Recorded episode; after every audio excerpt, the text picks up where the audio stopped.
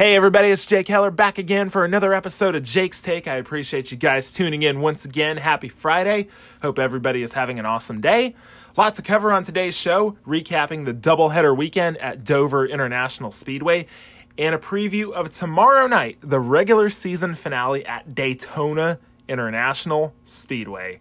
How crazy is that? That is going to be a barn burner for sure. I appreciate you guys tuning in. I appreciate all of the support on the Jake's Take podcast page. I really, really do. So, on last Friday's show, I said, watch this be the year that Denny Hamlin will finally get a Cup Series win at Dover International Speedway. And sure enough, he did. I just picked the wrong race. I picked Chase Elliott for the Saturday race, and I felt like Denny Hamlin. I felt like that first Dover win was going to come on Saturday, or Sunday, excuse me. So, sure enough, this past Saturday at Dover International Speedway, just like he did at Homestead Miami Speedway back in June, Denny Hamlin won all three stages and for the first time in his career, a Cup Series win at Dover International Speedway. He tied Kevin Harvick for the most wins on the year with six, and it was the 43rd win of Denny Hamlin's career. And pretty incredible battle that he had towards the end with his teammate Martin Truex Jr., one of his home tracks. it looked like Martin, it looked like he was well on his way to a fourth Dover win, and he had so much trouble getting by the lap car of Aric Almirola. And Denny did a hell of a job working in that top groove, gaining all the speed and momentum that he could on Martin, and sure enough, he passed him with less than 10 laps to go for the win. Martin Truex Jr. was second, their teammate Kyle Busch third. Kevin Harvick fourth after having to overcome some issues on pit road with the track bar and some loose lug nuts. Chase Elliott, who was my pick for Saturday, he rounded out the top five. Awesome day for Clint Bowyer in sixth, Jimmie Johnson seventh, Joey Logano eighth, Brad Keselowski ninth, and Ricky Stenhouse Jr. tenth. That was your top ten on Saturday. Very early in the race, about eight laps in, Erik Jones got into the back of Kurt Busch coming off a of turn two, and Kurt spun and hit the inside wall really hard ended up finishing last. Erik got damage from it. Alex Bowman got damage from it. So, so sure enough, Bowman and Kurt Busch, they had to go to backup cars for Sunday. And I think the other thing was the struggles of William Byron on Saturday at Dover and how him and Chad Knaus, how they had a little bit of a brief exchange on the radio. And, you know, Chad, as we've seen all those years with Jimmie Johnson, you know, he let a few F words slip and he, he said, he said, I'm trying, he's like, I'm trying to effing help you.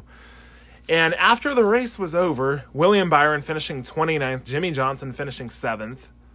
Sure enough, at that moment, if the playoffs were to start, William Byron would have been out of the playoffs. Jimmie Johnson would have been in by three points. So, sure enough, it was a quick turnaround. The Sunday race at Dover International Speedway. And to no surprise, the way that this year has gone, Kevin Harvick, his series leading seventh win of 2020, just like Denny Hamlin the day before, and just like Kevin had done on Mich- at Michigan during the Saturday race, he won all three stages. Even after having to start 17th on the field, he led 223 of 311 laps on Sunday. Pure domination once again by him, Rodney Childers, and the four team. That beautiful, beautiful black and silver Mobil One car finally gets a win on the air. You know, got you guys know how much I love that paint scheme. My two favorite colors. And with the win, Kevin Harvick clinched the regular season championship for 2020 and the 15 playoff points that come along with it. And also, it was the 56th win of his NASCAR Cup Series career, tying him with Kyle Busch. Kyle Busch, think about that for a second. Going into the year, Kyle Busch was seven victories up on Kevin Harvick, 56 to 49. And like I said, with him going winless the entire weekend at Dover International Speedway, 25 races into the 2020 season, this is the deepest Kyle Busch has ever gone into a season winless in his NASCAR Cup Series career. How the mighty have fallen. I know it's the the excuse, no practice, no qualifying, but still, I never ever would have imagined at the beginning of the year when I said Kyle Busch is my pick for the 2020 championship. Him, Adam Stevens, and the 18 team. This is the, the next dynasty in the making. I never imagined 25 races in that they would be winless and only have one playoff point to their name. Sure enough, that was winning stage one at Kansas back in July. Incredible. So Kevin Harvick, he won on Sunday. Martin Truex Jr. was second. That's seven consecutive top three finishes for him. James Small in the 19 team. Jimmie Johnson, his final race at his best racetrack, overcoming a speeding penalty to finish third. A trio of Hendrick drivers, William Byron fourth, believe it or not, his first top five finish of the season. Alex Bowman in a backup car. He rounded out the top five, his first top five since Darlington, all the way back in May. Joey Logano was sixth, Aric Almirola seventh, Brad Keselowski eighth, Austin Dillon ninth, just his second race back after missing the Daytona road course because of COVID, and Ricky Cole Custer rounded out the top 10. Now, like I said, I picked Chase Elliott on Saturday. Very early in the race, about six laps in, coming off a turn four and on the front straightaway, Joey Logano, he spun Ricky Stenhouse Jr., and Ricky ended up spitting and hitting the inside wall. And Kyle Busch, he slowed down to miss all the action. And when he slowed down, Chase Elliott rammed right into the back of him and pretty much knocked the radiator out, killed the whole front end of the car. And Alan Gustafson was like, all right, let's go to the garage. We're done, just like that. So that's two years in a row. This was supposed to be the fall race. It was the fall race before at Dover. That's two years in a row at Dover, the second race of the year for the Cup Series, where Chase Elliott hasn't even completed 10 laps. That's insane. Absolutely insane. And sure enough, you know, Ricky Stenhouse Jr., like I said, the awesome run that he had on Saturday, finishing 10th, sure enough, he came over the radio and he said, I'll meet Joey at his motorhome afterwards.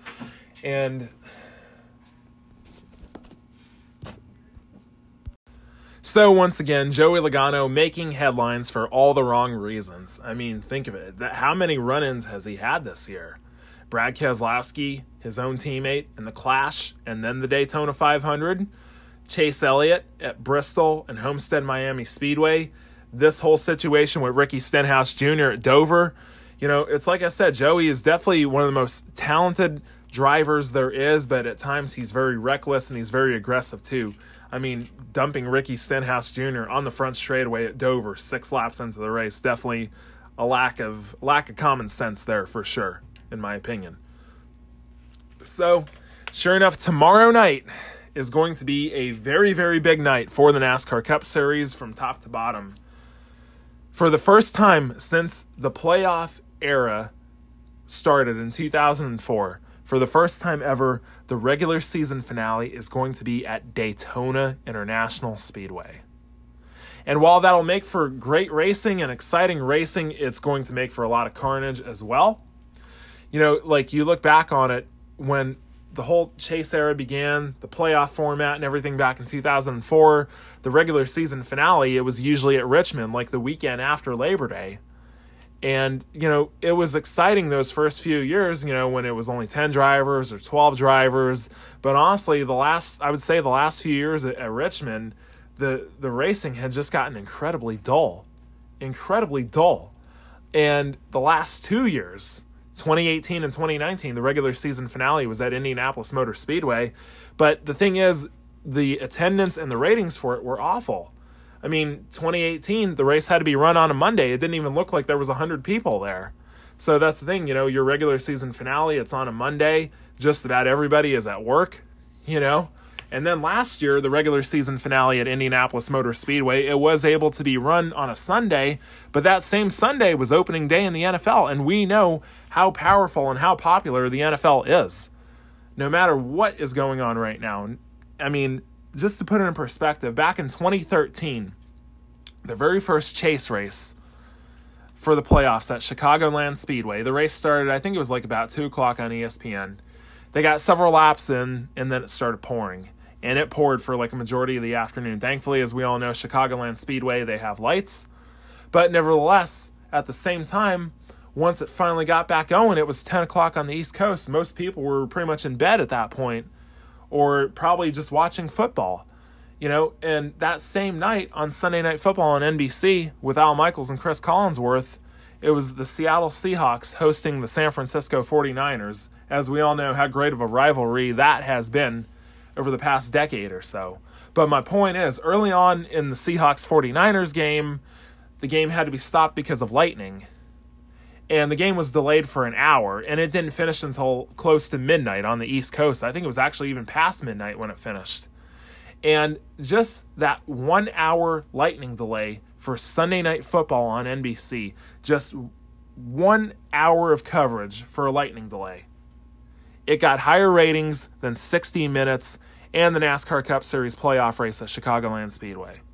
That's mind boggling in itself. And I know that's why Brad Keselowski has said for several years now that he wishes that NASCAR could just condense the schedule even more and have the season end like say Labor Day weekend, Darlington, South Carolina. So you're not going up against the NFL and getting killed in the ratings department for the last 10, 11 weeks of the season. Because I mean that's the thing, like we're going to have several we're going to have several Sunday races during the playoffs. September 27th, Las Vegas Motor Speedway. Sure sure enough it's a Sunday night race, but sure enough, Sunday night football, that is the game anymore. Sunday Night Football on NBC, ever since it started in 2006, it has taken the place of what used to be Monday Night Football. When Monday Night Football was on ABC from 1970 to 2005, that was the game. That was the game of the week that everyone was so excited to see. And when ABC, when they shifted the Monday night coverage to ESPN and NBC, once they got back in, into the fold and they started doing Sunday night football, ever since then, like I said, Sunday night football, that is the marquee matchup of the weekend in the NFL. But like I said, you have that. October 4th, you have Talladega Super Speedway, and I know it's going to be on NBC, and I know it's one of the best races of the year, but still, it's NFL season. October 11th, the Charlotte Roval. October 18th, Kansas. October 25th, Texas Motor Speedway. November 1st, Martinsville, the cutoff race, the ultimate cutoff race, and then the championship race, November 8th at Phoenix.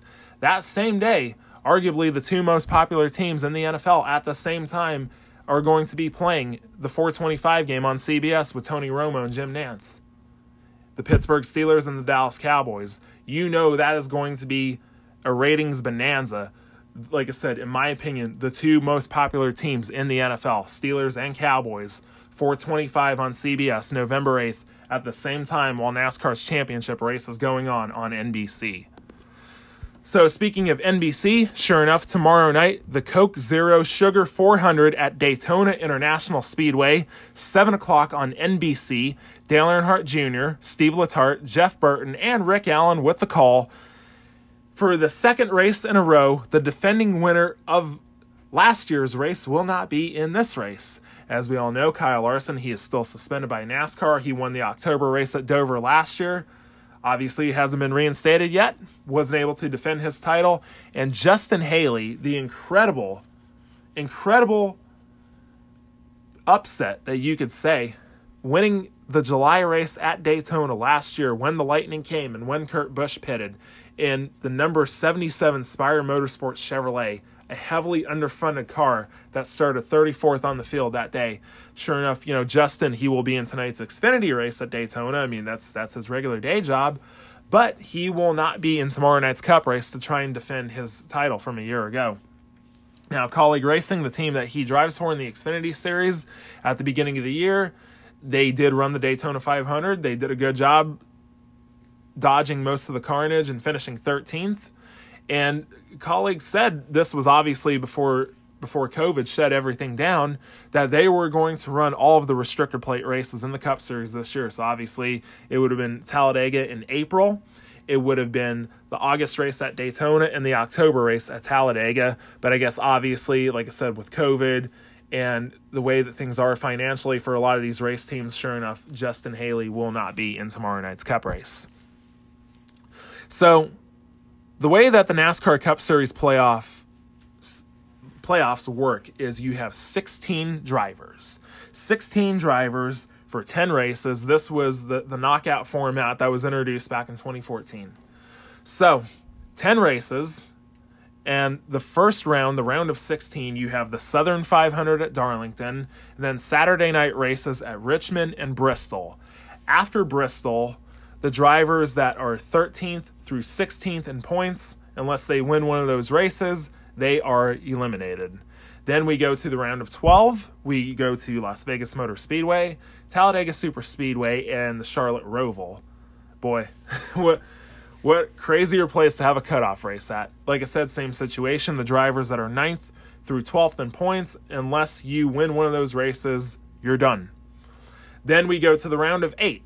October 18th, Kansas Speedway. October 25th, Texas Motor Speedway. And then, sure enough, November 1st, the cutoff race at Martinsville Speedway. 5th through 8th in points, they're eliminated unless it's a situation like Kevin Harvick.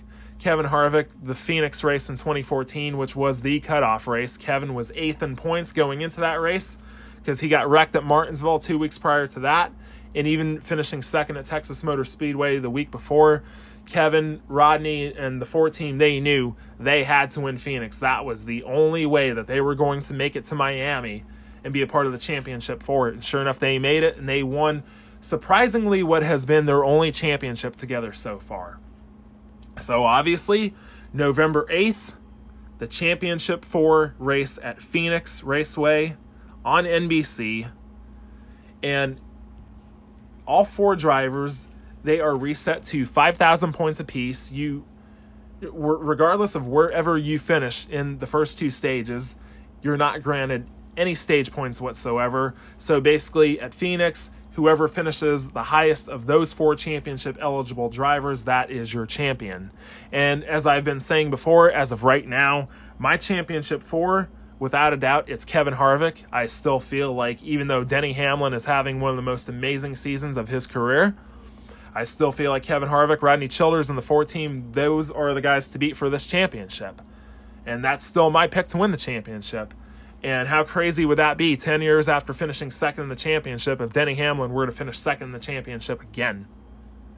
Brad Keselowski, as of right now, I still feel like him, Jeremy Bullins, and the two crew. I know they've had a few tough weeks, whether it was the wreck at Michigan, the Daytona road course, eking out a few top tens at Dover.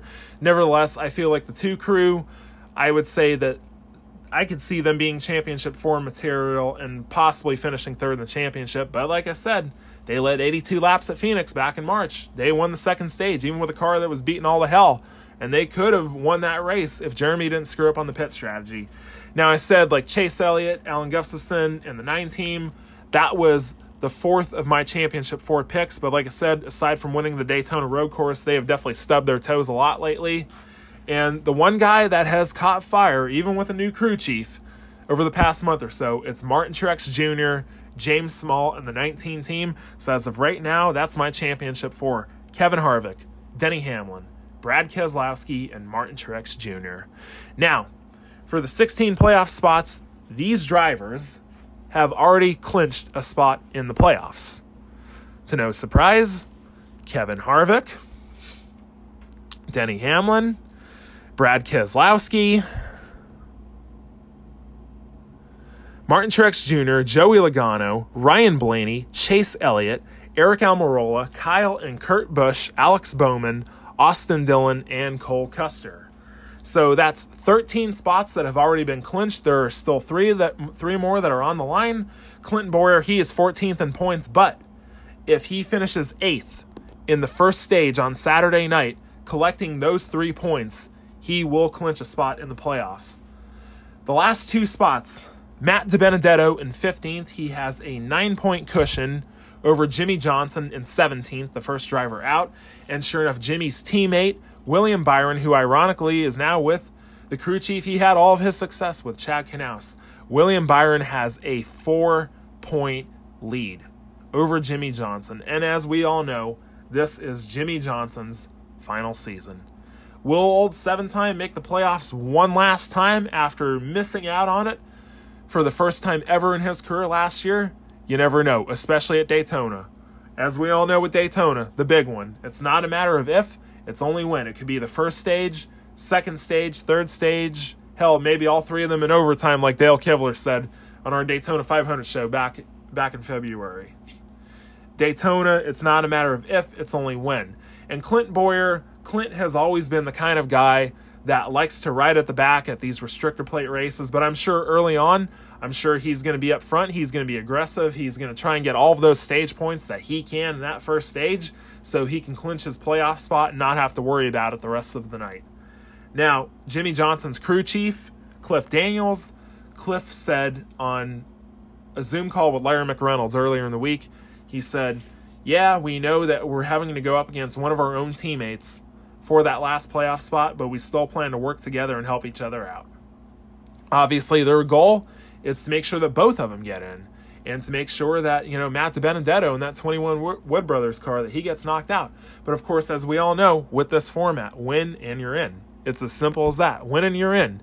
You know, Matt DiBenedetto, William Byron, Jimmie Johnson, you know, the three of them, they could finish in the top five or top 10 tomorrow night. But if someone completely out of the box, like Ricky Stenhouse Jr., who we're going to talk about here in just a little set in, in, a, in a second, sure enough, Ricky Stenhouse Jr. or someone random, they get knocked out just like that. So you definitely have to be on your toes at all moments. You have to be up front and race as hard as you can and try and stay out of trouble because we all know the big one is going to happen at some point or another. Now, the drivers that aren't in that obviously can clinch with a win, like I said, obviously Matt DiBenedetto, William Byron, Jimmie Johnson, but aside from that, Erik Jones, Erik Jones, who won this race two years ago, who has made it known he is not going to be back in the 20 car at Joe Gibbs Racing in 2021. Erik is 50 points behind that last playoff spot, so he definitely needs to win. Rookie Tyler Reddick, another rookie, Christopher Bell, Chris Buescher, who finished third in the Daytona 500 back in February, Bubba Wallace, and of course, Ricky Stenhouse Jr. Ricky Stenhouse Jr., undoubtedly one of the best restrictor plate drivers in the garage area. Two wins in his career, sure enough, both in 2017 the first one at Talladega in May, and the other one 4th of July weekend at Daytona. Ricky is always aggressive, he is always up front. He is always in position to either win a stage or the race itself. He finished second to Ryan Blaney at Talladega back in June by just a couple of inches. So, if there is someone that could definitely shake up the playoff field come tomorrow night, it's definitely Ricky Stenhouse Jr. Michael McDowell, we all know how underrated Michael is at Daytona and Talladega. Plenty of top fives and top tens. And of course, what would undoubtedly be the feel good story of 2020 Ryan Newman. We all remember that horrible wreck coming off of turn four to the checkered flag in the Daytona 500 when Ryan Newman hit driver's side and then got hit by Corey LaJoie and went up in the air. And when that car came to rest, and just seeing the you know the emergency workers and just the serious tone in Jeff Gordon and Mike Joy's voices and how it eerily, eerily brought back all of those horrible memories from February 18, 2001. And thankfully, when Steve Phelps, when he gave, or Steve O'Donnell, excuse me, when he gave that press conference about 10 15 or so, and he said that, you know, Ryan Newman was in, you know, critical condition, but nothing life threatening. And then, sure enough, two days later, he is walking out of the hospital with his two daughters.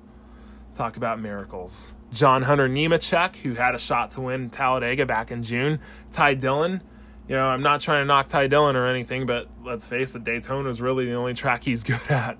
Five five top ten finishes in his NASCAR Cup Series career, and sure enough, three of them are at Daytona.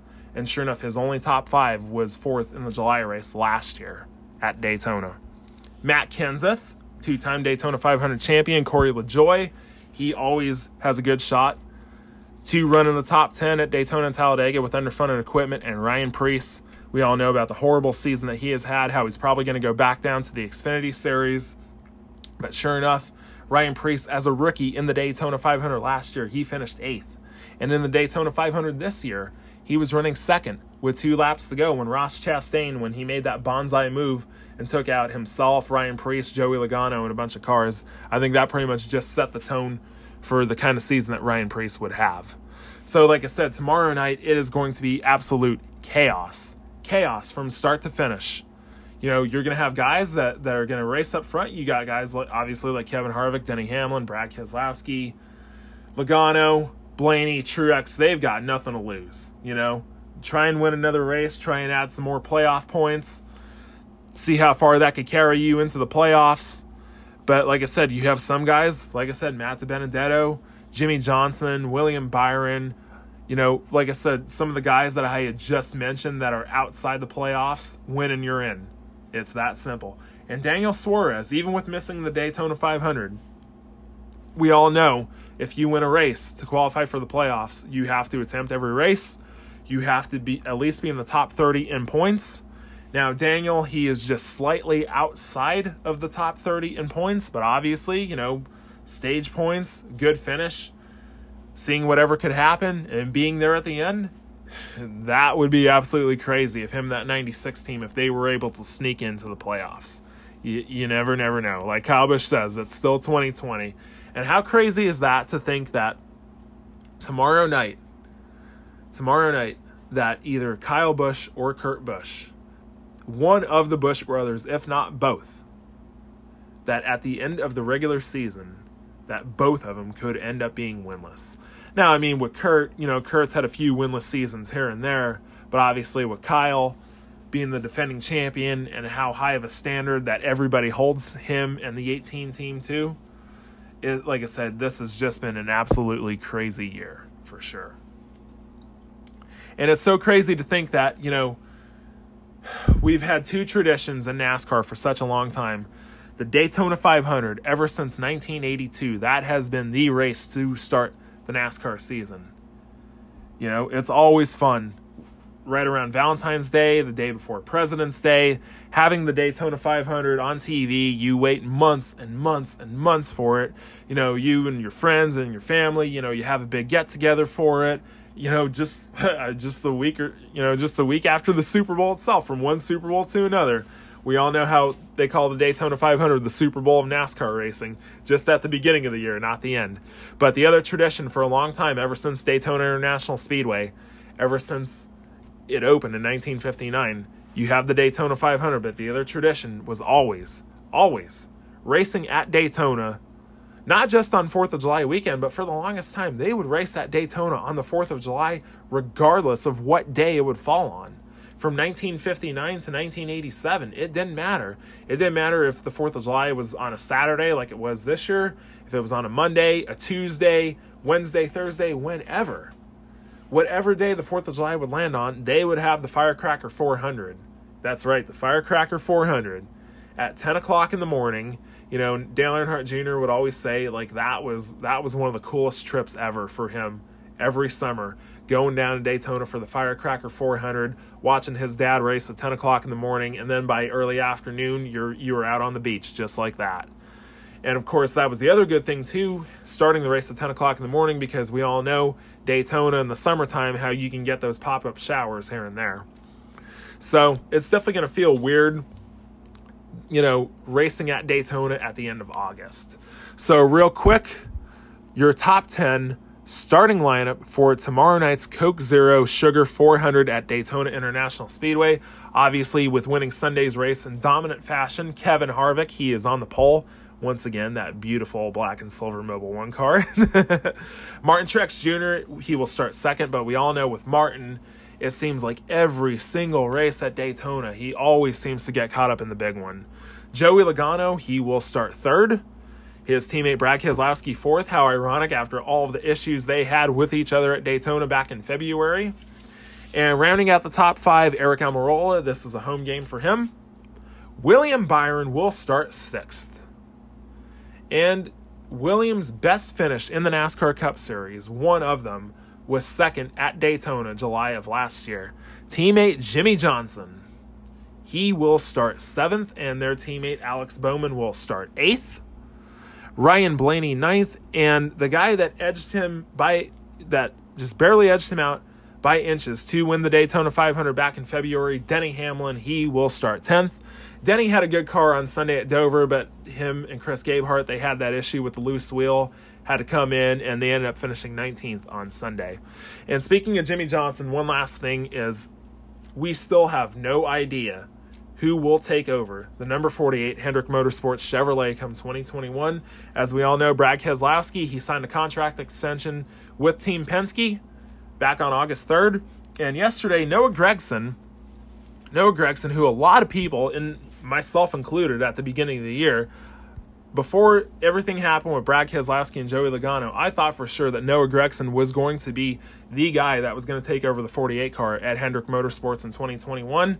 But yesterday, Noah he signed a contract extension with Junior Motorsports, and sure enough, he will be back in that number nine Chevrolet for 2021. At this point, I would I will be completely shocked if it is anyone but Erik Jones in that 48 car come 2021. Now Corey LaJoie, he has his own podcast and he had a very interesting thing to say this past week that he feels like, you know, if Kyle Larson gets reinstated, he thinks that Kyle Larson could be the one that'll take over the 48 car in 2021. I just don't see that happening. I just don't. And it's it's just based on the fact that Chevrolet, when Kyle Larson, when he slipped up on Easter and he said the N word during that I race, every sponsor dropped him. McDonald's, Credit One Bank, Clover, and Chevrolet. Chevrolet said, like, we are cutting all of our ties with Kyle Larson. And so that made you think, like Dale Kivler has talked about, that made you think that, you know, well, he's definitely going to be in the 14 car for Stewart-Haas Racing in 2021. You know, they got the sponsorship from from Gene Haas, Tony Stewart. You know, he's been one to give drivers a second chance, like he did for Kurt Busch back in 2014. But that's the thing, you know, um, Brett Griffin, who's Clint Bowyer's spotter, spotter of the 14 car. Brett Griffin said on Door Bumper Clear this past week that he doesn't think that Kyle Larson will be in the 14 car come 2021. I mean, anything's possible, but like I said, it's going to be interesting to see who will be in those seats, who's going to take over the 42.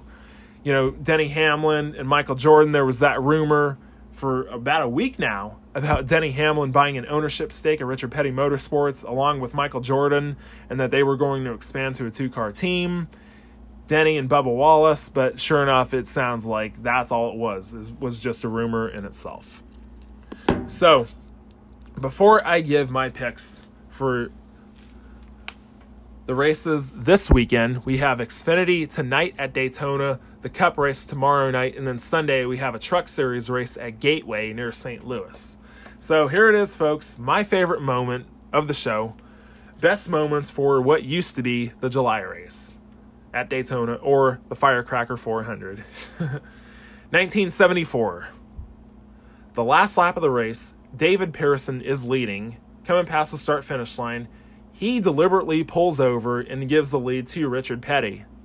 And, you know, all of the announcers, they're thinking, like, oh, what's wrong with David Pearson? He must have a problem or something. Well, sure enough, he hunted Richard Petty right back down, you know, the patented slingshot pass going down in a turn three, and he still went on to win the race. And 1983, Buddy Baker, the 19th and final win of his career, sure enough, driving that famed 21 Wood Brothers car. And of course, one of the biggest moments in NASCAR history, 4th of July, 1984. Ronald Reagan, the first sitting president to attend a NASCAR race, giving the command to start engines from Air Force One. And wouldn't you know it, the King, Richard Petty, scoring the 200th and final win of his career with Ronald Reagan in attendance. And it's like him and Bobby Allison, they still talk about it to this day. You know, Richard Petty talks about it. He said, nothing like winning your 200th race on July the 4th. That's right, July the 4th, as he said, on July the 4th, and having lunch afterwards with the president eating, eating Kentucky Fried Chicken. 1985, one of the biggest upsets in NASCAR history. Bill Elliott dominating the race as he did at a majority of the places in 1985, but Greg Sacks from Mattituck, New York, driving an R&D car for DiGard Racing, going on to score what would be the only win of his NASCAR Cup Series career. And Bobby Allison, who was a teammate, he was so infuriated by it, he left the team and drove for himself the rest of the year. And Bobby Allison himself in 1987, sure enough, the last true 4th of July race at Daytona. That was the first race with the restrictor plates after Bobby's car almost sailed into the catch fence at Talladega that May, and Bobby went on to win. How crazy is that? 1990, Dale Earnhardt, he dominated the Daytona 500, had a, had a 40 second lead at one point in that Daytona 500. And as we all know, going into turn three, that last lap, running over a piece of bell housing, cutting the right rear tire down, and Derrike Cope scooting on by to score his first win and one of the biggest upsets in NASCAR history. Wouldn't you know it? When they got back to Daytona in July, sure enough, Dale won that race. And even though he won 34 races at Daytona International Speedway, that was his first Cup points paying win at Daytona. And he would go on to win that race again in 1993, the July race at Daytona. July 1994, Berwick, Pennsylvania's Jimmy Spencer coming off of turn four, side by side to the checkered flag with Ernie Irvan, beating and banging the two of them, and right at the very edge, right right at the line, Jimmy Spencer beating Ernie Irvan by inches for his first Winston Cup Series win. And you go back and you watch those last couple laps on ESPN, and Bob Jenkins and Benny Parsons, what a great combination those two were on ESPN. And Bob Jenkins, how he just yelled as soon as as soon as he took the checkered flag, Jimmy Spencer wins it. And I, I miss Benny Parsons and I miss the, the emotion that he always had every race that he was in the booth. And, you know, Benny Parsons, he was like, oh, baby, man, oh, man. That was a great moment. In 1997, John Andretti, who we lost back in January, scoring his first NASCAR Winston Cup Series victory, driving for Cale Yarborough. Believe it or not, that was Cale Yarborough's only win as a car owner in the NASCAR Cup Series. And boy, did he hold off some heavy hitters for that first Cup win Terry Labonte, Dale Jarrett, and Dale Earnhardt. Now, for 1998, the 4th of July at Daytona, that was supposed to be the first race at Daytona under the lights, but because of some wildfires in the Daytona area, the race was postponed to October 17th. Nevertheless, that was the first night race at Daytona, and sure enough, Jeff Gordon, the dominant season that he had in 1998, he went on to win the very first race night race at Daytona International Speedway. And in 2000, Jeff Burton winning the very last NASCAR Winston Cup Series race on CBS. But of course, undoubtedly the biggest moment, aside from Richard Petty's 200th win, undoubtedly the biggest moment in the history of the July race at Daytona International Speedway, July 7th, 2001 almost five months after losing his father Turn four, the last lap of the Daytona 500, Dale Earnhardt Jr. returned to Daytona for the very first time. And he went there early in the week, and what, what a week it was to begin with. The Friday before that, he gave away his sister Kelly. He walked her down the aisle, a spot that was obviously reserved for his father. And he went down to Daytona a few days later with his friends, and they took a ride around the racetrack. And Sure enough, they went to turn four where the accident was. And Dale Jr., he went there, he made peace with it, and he realized, he said, he said, that corner and that racetrack, that's going to be a part of my life for the rest of my life. And he realized right then and there, you know, he shared a lot of great moments at Daytona with his father. And he just wanted to focus on those. And sure enough, he was a man on a mission that Saturday night in Daytona starting 13th in that white and red Budweiser MLB All Star car, leading 116 of 160 laps. The crowd just going nuts all night long. And sure enough, he was bottled back in traffic with just a couple laps to go. He restarted six with six laps to go. It only took him two laps to get back to the lead, and just the crowd going absolutely nuts. And Michael Waltrip, his teammate, who ended up winning the Daytona 500 in February, Sure enough, Michael was the one that pushed him home to victory. And Allen Bestwick on NBC, that amazing and emotional call that he had as Dale Jr. came off of turn four for the checkered flag, and how Allen Bestwick said it's going to be Dale Earnhardt Jr. using lessons learned from his father to go from sixth to first and score the victory in the Pepsi 400. And just the emotion out of Dale Jr., Michael Waltrip, the Budweiser crew, the Napa crew, even Chocolate Myers, guys on the GM Goodwrench crew that worked with Dale Jr.'s dad for such a long time. What an emotional moment that was. You know, and sure enough, Michael Waltrip, he won the July race at Daytona in 2002. Greg Biffle in 2003, his first Winston Cup win on fuel mileage. Jeff Gordon winning the Pepsi 400 and the Pepsi Chevrolet in 2004. Him and Jimmie Johnson sort of, you know, sort of ganging up on the dynamic DEI duo of Dale, Dale Earnhardt Jr. and Michael Waltrip because they had dominated Daytona for the longest time. And in 2005, Tony Stewart at about 1 o'clock in the morning going four wide for the lead, going on to win and climbing the fence for the first time in his career. And how Tony made the comment in Victory Lane, he said, I'm too damn fat to be climbing fences. And then, sure enough, he won the July race again in 2006. And as we all know, Tony Stewart, he's always been a Coca Cola guy. And he said, he's like, you know, they may call this Pepsi 400, but Coca Cola still tastes a hell of a lot better. and then, sure enough, the last Pepsi 400 in 2007, before Coke Zero got the naming rights, Tony Stewart and Denny Hamlin, the two teammates, being pissed off at each other after they wrecked each other out of out of running one two. And Jamie McMurray, almost five years after his only win at that point, beating Kyle Busch by five one thousandths of a second, his first win with Roush. And Kyle Busch and Carl Edwards, you know, trying to figure out who was ahead of who the last lap in 2008 when the caution came out and they gave the win to Kyle. And Kyle was very hated back then, as you can imagine, all of the beer cans that were that were thrown and all the booze and the Fourth of July race in 2009 when he tried he tried cutting up in front of Tony Stewart and Tony didn't lift and he sent him right into the wall and Tony went on to win the race and sure enough Kyle ended up missing the playoffs by just a handful of points two months later at Richmond. So you have that. David Ragan, the first win of his career in 2011. You have Aric Almirola, his first career win in the rain in 2014. The 30th anniversary of Richard Petty's 200th win and then 2015, NASCAR finally back on NBC after a nine year hiatus. Dale Earnhardt Jr., my favorite Dale Earnhardt Jr. paint scheme of all time. A black, silver, red, white, and blue nationwide 88 car.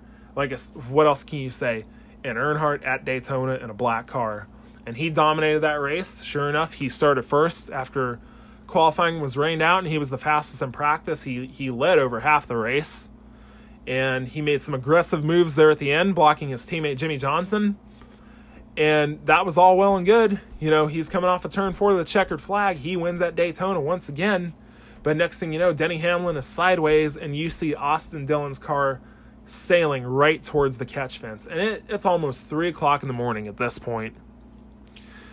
And I will never forget the Nationwide 88 crew running, running over to Austin Dillon's car just to make sure he was okay. And then just seconds later, he is out of that car and waving to the crowd.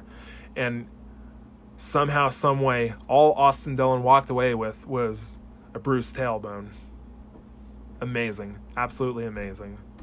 And then in 2016, Brad Keselowski scoring the 100th NASCAR Cup Series win for Team Penske the July race at Daytona. And Brad Brad should have way more wins at Daytona in the Cup Series. He is such a phenomenal restrictor plate racer. Obviously, he learned from one of the best in Dale Earnhardt Jr., but it just seems like a lot of times th- stupid things out of his control always seem to happen to him at Daytona. Sure enough, the July race in 2017, he was dominating that race and Kevin Harvick, he cuts a tire coming off a turn two and on the back straightaway, and he collected Brad and Dale Jr. in his very last Daytona race.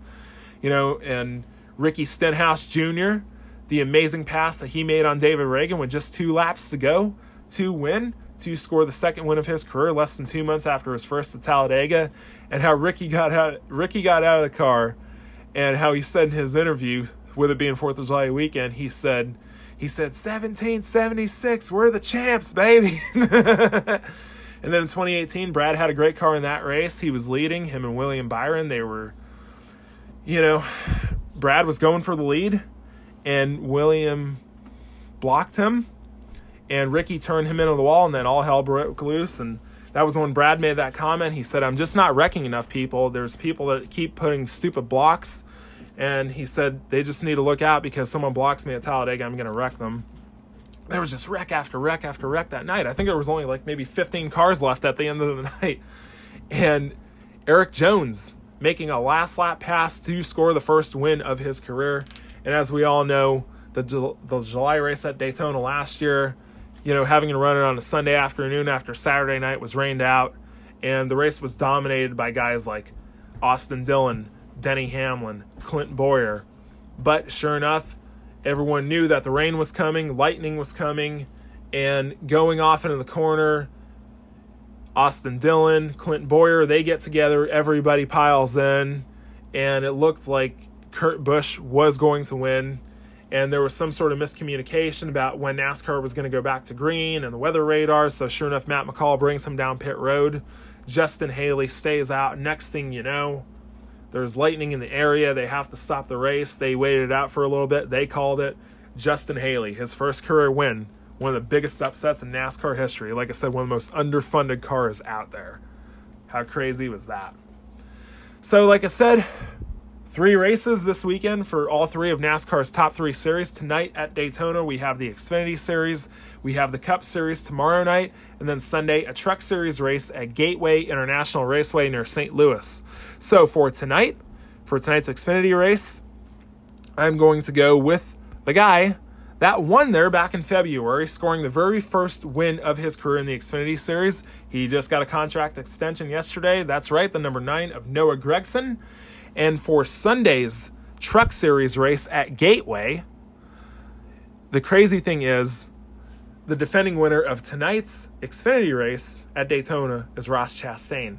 The defending winner of Sunday's truck race at Gateway is Ross Chastain, but he's not eligible to run in it because of the triple truck challenge that they have. It's it's only only I was going to say there's only truck drivers that are allowed to compete in it. And speaking of which, with the truck series, real quick, how awesome is this? Next Sunday at Darlington Raceway, 2 o'clock on Fox Sports 1, guess who is coming back and driving a Chevy Silverado for GMS Racing?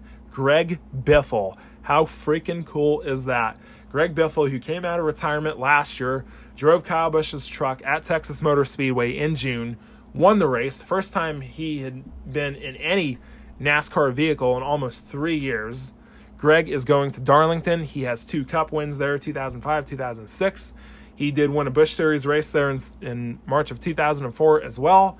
So, sure enough, I don't like to give out picks that far in advance, a week in advance, but it is safe to say Greg Biffle in a GMS Chevy Silverado at Darlington Raceway. Yeah, that's definitely my pick for next Sunday. My pick for this Sunday's truck race at Gateway, though, it's a GMS truck. Sure enough, it is the number 21 of Zane Smith, who won this past Friday at Dover International Speedway. That kid is on a roll, two out of the last three. Unbelievable. So the time has come. Who am I picking for tomorrow night's Coke Zero Sugar 400 at Daytona International Speedway?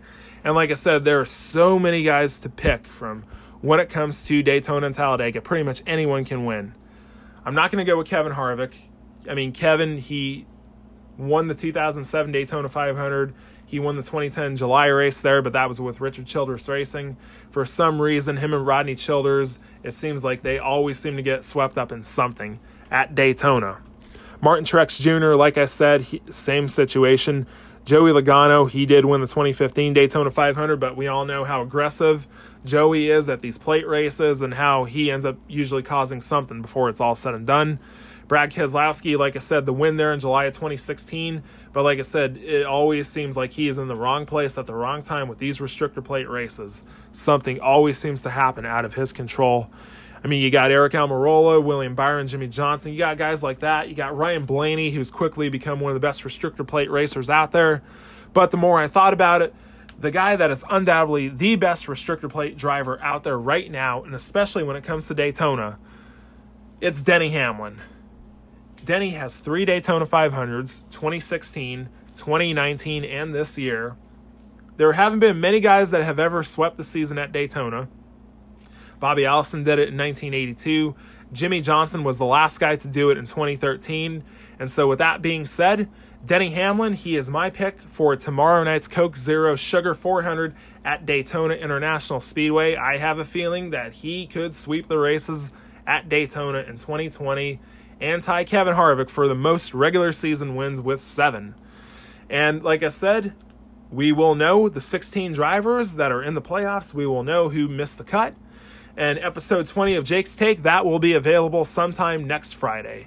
So I appreciate you guys tuning in. Have a great day. Y'all take it easy.